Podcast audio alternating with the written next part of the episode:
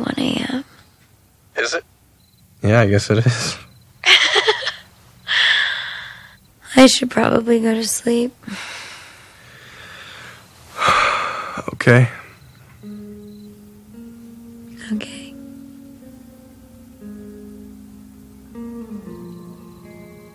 Okay. Okay. Perhaps okay will be our always.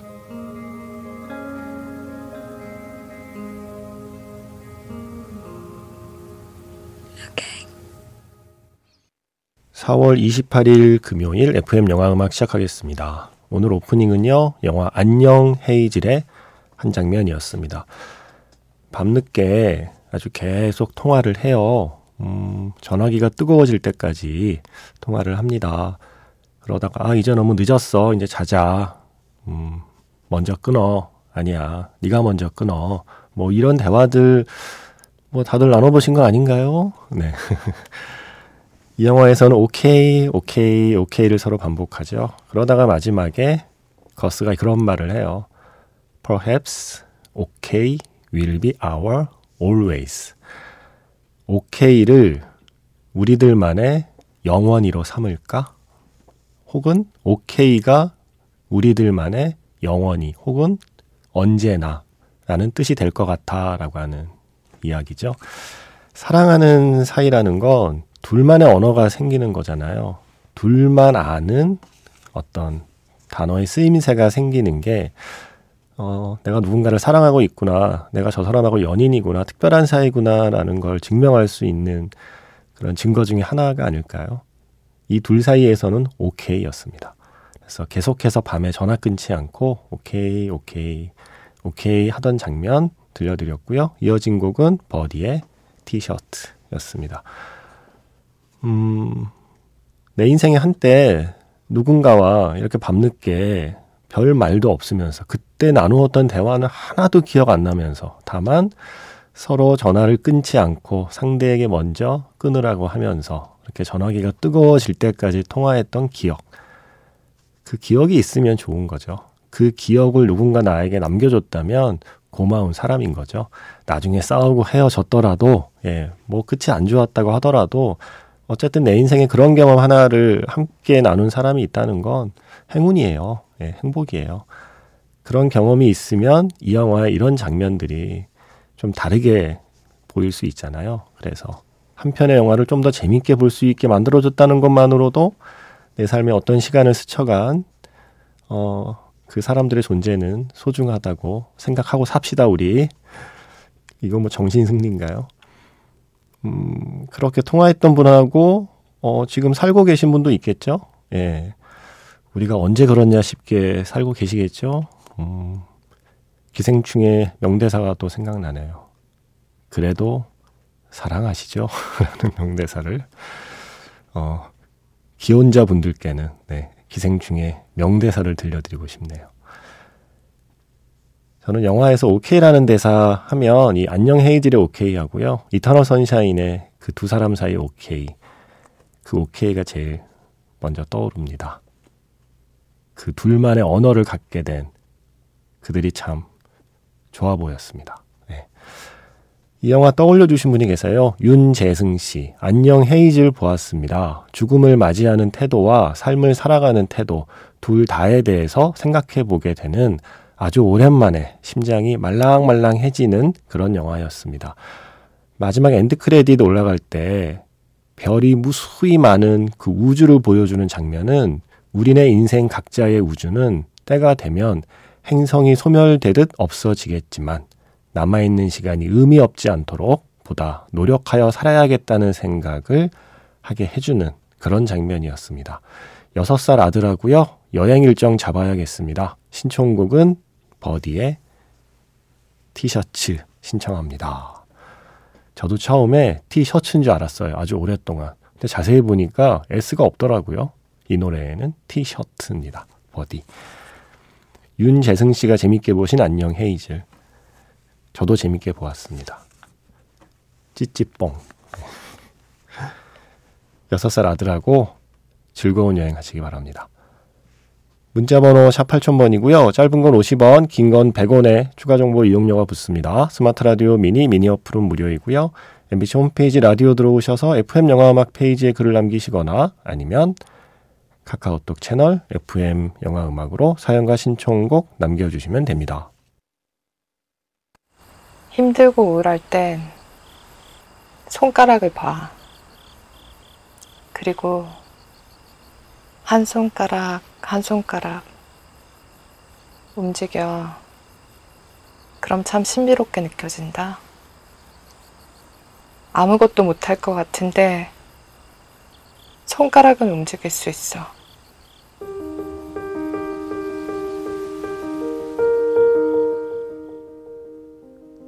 손가락을 움직여서 신청곡을 보내보세요.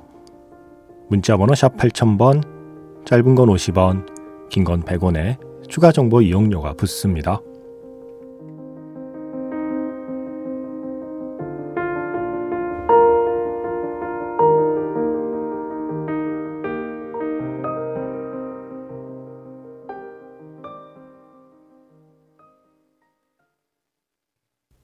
목요일이 이제 막 지났죠? 어떤 목요일이었나요? 이 노래의 분위기처럼 뭔가 좀 상큼한, 그리고 밝은 그런 기분 좋은 목요일을 보내셨나요? 또 궁금해지네요. 노래 제목은 Thursday, 목요일이었습니다. 아티스트는 아소비 색수였고요. 영화 Like Crazy에 쓰인 노래예요. Like Crazy는 앞서 말씀드린 안녕 헤이즐은 밤에 전화를 하지만 또 날이 밝으면 만날 수 있는 사이예요. 예. 그런데 아쉬워서 밤에 또 전화하는 사이인 거죠. 그런데 보고 싶어도 볼 수 없고 전화밖에 할 수 없는 사이일 때의 어떤 아픈 사랑을 그리는 영화입니다. 흔히 말하는 롱디 커플이에요. 펠리시티 존스와 지금은 고인이 된 배우 안톤 옐친이 함께 출연한 영화고요. 진정한 사랑꾼 필름 메이커라고 해야 될까요? 정말 사랑 이야기, 외길 인생을 걷고 있는 드레이크 도리머스 감독. 제가 나름 좋아하는 감독이거든요. 드레이크 도리머스의 Like Crazy에 쓰인 곡입니다. 장희수 씨가 만추에 대한 사연을 주셨어요. 이 봄에 가을 영화 만추를 다시 보고 여운에 잠겨 있습니다. 한국의 며느리, 탕웨이 배우님, 분위기 어쩔 것이며, 목소리 어쩔 것이며, 영어, 중국어 발음이 다 고급진 느낌? 너무 매력 있는 배우예요. 영음에 꼭 한번 모셔주세요. 예. 모시고 싶죠. 예. 저도 정말 모시고 싶어요. 네. 어쨌든 다시 봐도 만추 명작이더군요. 안개와 트렌치코트와 탕웨이 배우는 삼위일체 완벽했고요. 서로의 시선과 대화 모두 좋았습니다. 라고 하시면서 특히 라스트 씬, 롱테이크 씬, 콜미 바이 유어 네임급의 엔딩이 아니었나 저는 감히 생각해봅니다. 아, 너무 좋았어요 하시면서 만추 사운드 트랙을 봄에 신청해도 되는 거죠? 언제 한번 들려주세요 라고 하셨거든요. 그럼요. 만추라고 꼭 가을에 들어야 된다는 건 고정관념입니다. 고정관념은 깨라고 있는 겁니다. 신기록과 고정관념은 깨라고 있는 거니까 우리 한번 깨볼까요? 봄에 듣습니다. 영화 만추에서 중국 개봉 버전에 쓰인 노래 탕웨이가 부르는 만추. 탕웨이의 만추에 이어서 들려드린 곡은요. 영화 헤어질 결심에서 정훈이 송창식의 안개였습니다. 그리고 지금 끝난 곡은요. 영화 대부의 러브 테마에 가사를 붙인 곡이죠. Speak Softly Love. 이 곡을요. 기타리스트 박주원의 연주 그리고 최백호 씨의 노래로 함께 했습니다. 뭔가 기타 소리를 연결고리 삼아서 이렇게 쭉 한번 이어봤어요. 성은 씨가 이게 사실은 2022년 마지막 날 하루 전 그때 보내신 사연인데 제가 늦게 소개해드립니다. 어느덧 2022년 하루를 남겨두고 있습니다. 이렇게 시작하는 사연이에요. 아주 오래됐죠? 마침내 헤어질 결심을 오늘 보았습니다. 마지막 엔드 크레딧에 안개 이 노래 들으며 지금 글을 쓰고 있어요. 작가님이 왜 그렇게 극찬을 하셨는지 알겠어요. 제가 본 이 영화의 느낌은 그 어느 맛집의 유명한 셰프가 새로 개발한 음식을 과연 무슨 맛일까 궁금해하면서 한 입 먹어보는 느낌? 나의 오감을 잔잔하게 자극하면서 끝까지 그 레시피를 짐작할 수 없는 오묘한 미각을 느끼게 하는 영화? 그런 작품이었습니다. 영화가 정말 시크하고 세련되고 개성 있어요. 한국 영화라는 게 자랑스럽습니다. 미장센이며 안개, 또 배우들의 연기, 아, 립밤 바르는 게 이렇게 로맨틱한 거구나, 헤어질 결심은 이렇게 하는 거구나, 정말 각본과 연출에 별 5개 쏩니다. 라고 하시면서 추신, 영화 헤어질 결심에서 보여준 탕웨이의 표정과 눈빛, 목소리 톤과 딕션은 여자인 저도 설레고 사랑스럽더군요. 김태현 감독님은 전생에 나라를 구하신 듯요 라고 하셨어요. 모두가 네 그렇게 말씀을 하세요. 그런데 김태현 감독도 전생에 나라를 구했겠지만 저는 탕웨이 배우도 나라를 구했을 수 있다고 생각해요. 김태현 감독님이 얼마나 서윗하신데요. 제가 얼마 전에 방준석 음악감독 일찍이 공연에 갔을 때 김태현 감독님도 만났어요. 그런데 하도 본 지가 오래됐고 예전에는 저는 영화음악 작가였고 제가 마저 이제 인터뷰를 한 DJ도 아니었으니까요. 제가 연락은 몇 번 했어도 제 얼굴은 당연히 기억 못하겠지 싶어서 인사를 이제 하면서 저 김세윤이고 저 예전에 여기까지 얘기했는데 아, 네. 우리 만난 적 있잖아요. 라고 감독님이 말씀하시는데 제가 아 심쿵이라는 게 이런 거구나. 예. 조금 전까지 왼쪽 가슴에 있었던 것 같은데 이 심장이 어느새 아랫배에 가 있는 느낌. 네. 그때 그 미소 정말 소년 같은 미소로 네 우리 만난 적 있잖아요. 그죠? 라고 얘기를 하면서 영화음악 이야기 또 나누었고 멋진 분입니다. 영화만 자주 만들어주시면 더 바랄 게 없는데 너무 지금 과작이십니다. 네. 사카모토 류이치의 음악 4월 한 달 동안 가능하면 하루에 한 곡씩 들려드리려고 노력했는데 빼먹은 날도 있지만 거의 대부분 주말 빼고요. 평일에는 하루에 한 곡씩 들려드렸죠. 오늘 그렇게 들려드리는 마지막 곡이 될 것 같습니다. 제가 엊그제 소개해드린 앨범 있잖아요. Playing the piano 1212 2020. 이 사운드 트랙이 아니라 이 피아노 솔로 앨범, 이 앨범에 실려있는 새롭게 연주한 메리 크리스마스 미스터 로렌스를 4월 한 달 동안 들려드리는 사카모토 류이치 음악 중에 마지막 곡으로 골라봤어요. 전장의 크리스마스의 곡이에요. 제가 정말 다양한 버전을 들었는데 이 버전이 최고더라고요. 2020년에 연주한 메리 크리스마스 미스터 로렌스.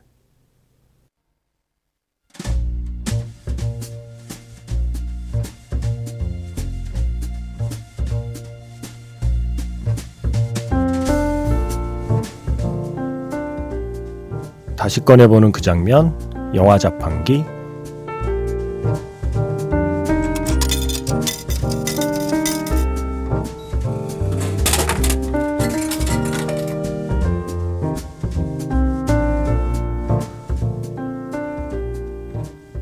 다시 꺼내보는 그 장면, 영화 자판기. 오늘 제가 자판기에서 뽑은 영화의 장면은요, 영화 러브 액츄얼리에서 한 장면입니다.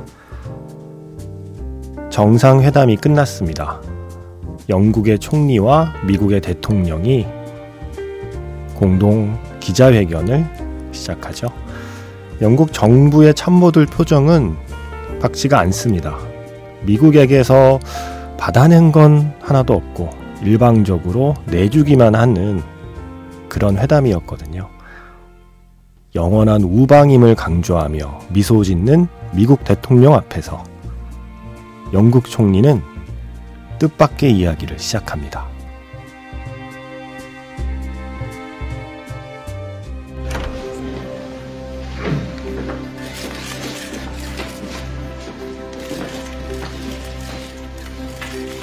Yes, Peter.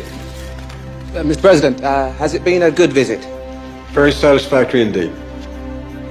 We got what we came for. And our special relationship is still very special. And Prime Minister? I love that word, relationship. Covers all manner of sins, doesn't it? I fear that this has become a bad relationship.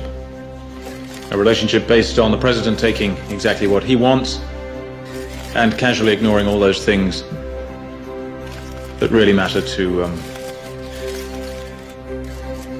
Britain. We may be a small country, but we're a great one too. The country of Shakespeare, Churchill, the Beatles, Sean Connery, Harry Potter, David Beckham's right foot, David Beckham's left foot come to that. And a friend who bullies us is no longer a friend. And since bullies only respond to strength, from now onward, I will be prepared to be much stronger. And the president should be prepared for that.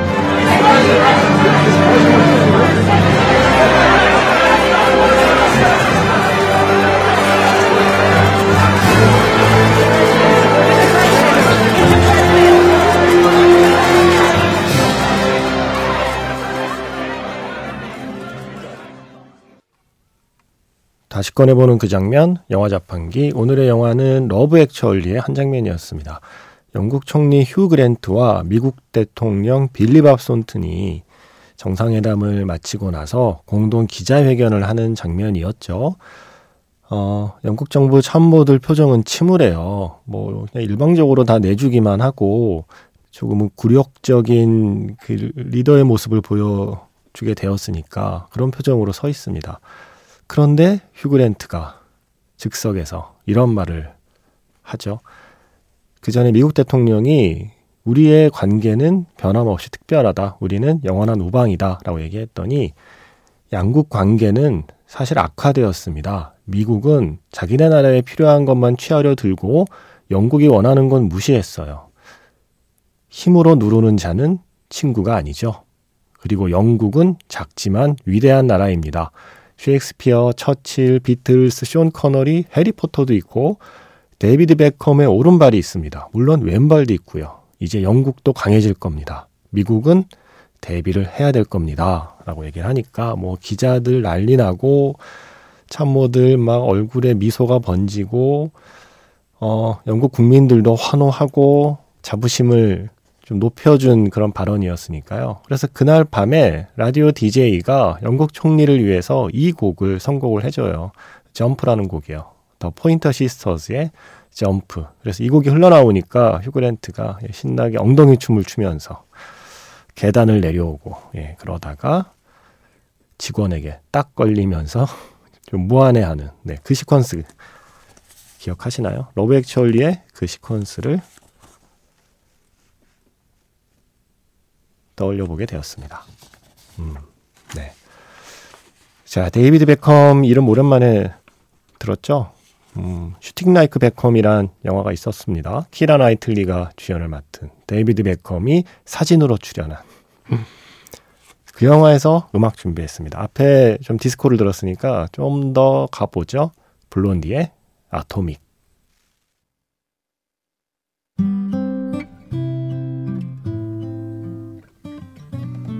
블론디의 아토믹에 이어진 곡은요. 영화 슈퍼배드2에서 YMCA 더 빌리지 피플의 노래였습니다. 지금 끝난 곡은 2238번 그리고 김정화씨 모두 영화 리바운드 너무 재밌게 봤다고 하시면서 펀 피처링은 자넬 모네의 위아영 신청해 주셨습니다. 내일은 정말 멋진 분의 초대석이 있습니다. 기대하셔도 좋습니다. 지금까지 FM영화음악 저는 김세윤이었습니다.